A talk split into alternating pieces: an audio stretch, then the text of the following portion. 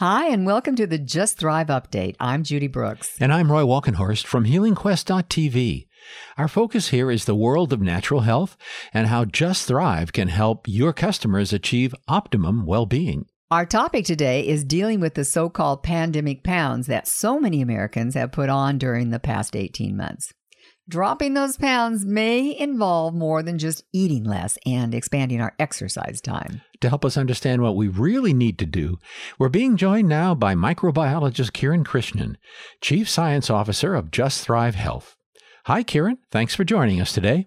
My pleasure. Thank you for having me. It's always good to have you here. Well, in your view, how should we approach uh, the challenge of losing this pandemic weight. I won't call it flab. Let's just call it weight.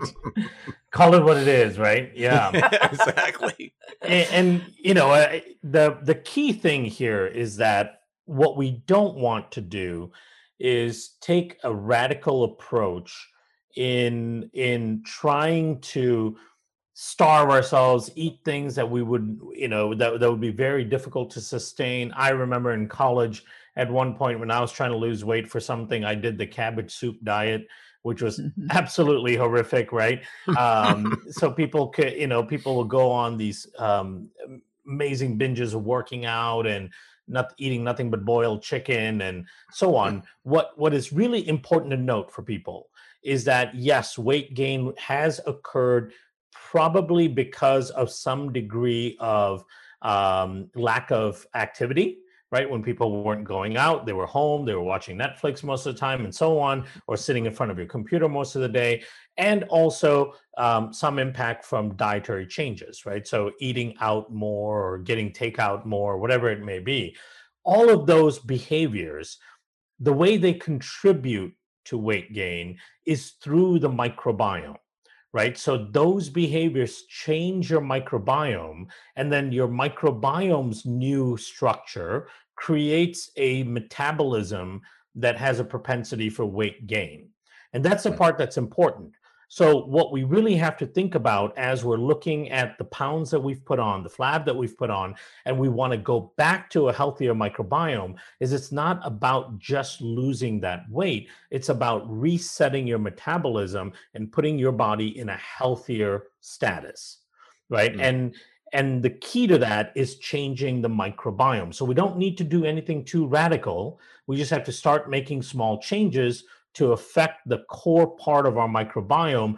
That in itself will make the weight come off, but more importantly, it'll make our system healthier, and make us less uh, inflamed. It'll keep our metabolism moving the way it should, and overall slow down the process of things like aging and so on. So that's that's really the important thing for people to note. It's not the time to go. I'm going to go on some crazy crash diet and detox system and blah blah blah and try to lose 20 pounds in three weeks. Right? It's it's now time to reassess our health and and start building a better foundation for better health.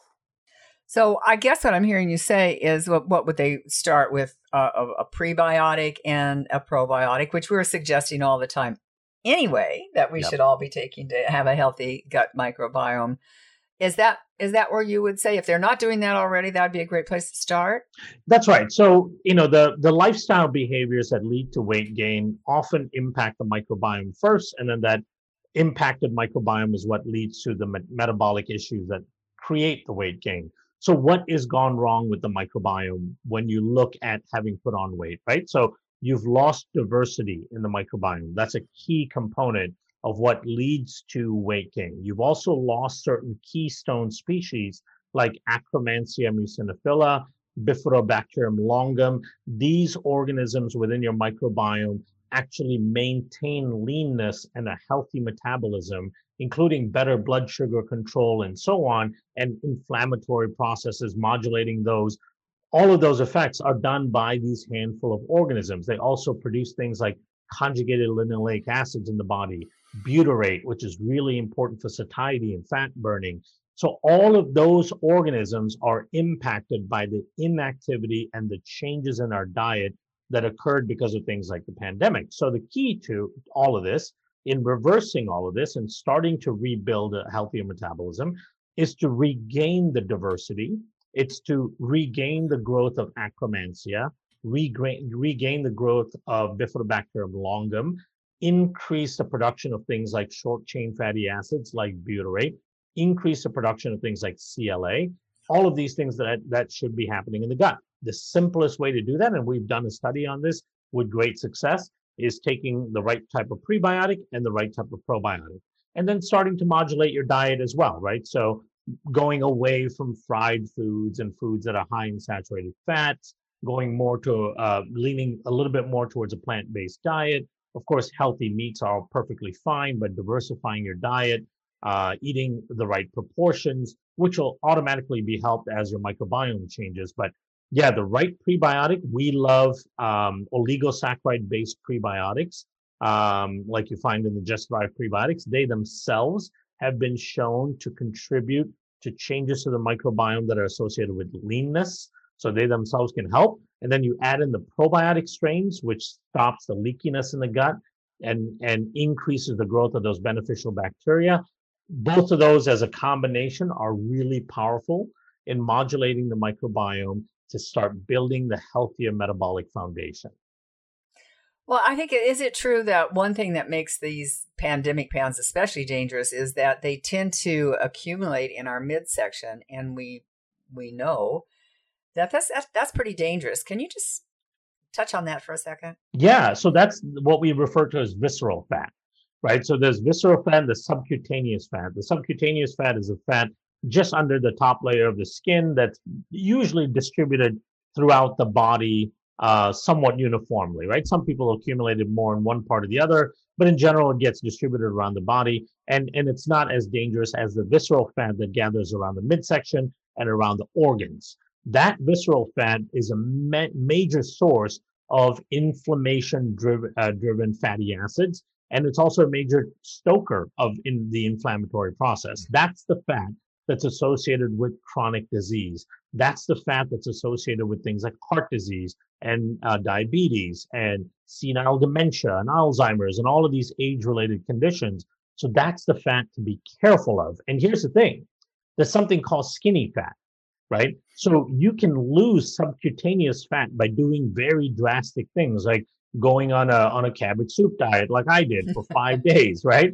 So you might look leaner, but unless your microbiome changes significantly and your actual metabolic system changes, that visceral fat can still be sitting around your organs in your midsection. Right. So there are people that have normal looking body composition, but actually have high visceral fat. So they're actually not healthy. And, and what we showed in our study that was completed at the end of last year, or sorry, in the beginning of last year in 2020, was that the combination of the oligosaccharide based prebiotic and the probiotic spores was able to reduce visceral fat mass in obese individuals in a 90 day period by almost 35%. And that's without any dietary changes and any exercise addition. Right? Oh, wow. Just that's... taking it. Yeah, exactly. And, and that's a significant reduction in the in the hardest fat there is to lose, which is the dangerous visceral fat. That that's amazing. Now, Kiran, are there any other supplements? I mean, you know, you mentioned the uh, prebiotic and the probiotic. That would be really important for this. Is there anything else that uh, somebody might be thinking about taking that would be that would help lose some of these pounds? Yeah, absolutely. So one of the big drivers of metabolic dysfunction and weight gain is leaky gut. So LPS from leaky gut, the LPS that leaks in from the intestinal lumen into circulation plays a huge role in driving weight gain. And then it's the same mechanisms that drive systemic inflammation and all the other metabolic disruptions that include weight gain, right? So, more than likely, if you've put on weight, I would say you are 98% uh, assured that you've also gained leaky gut. And so mm-hmm. that becomes a very important spigot or tap to turn off, right? Because you'll start doing things and start changing your microbiome with the probiotic and prebiotic.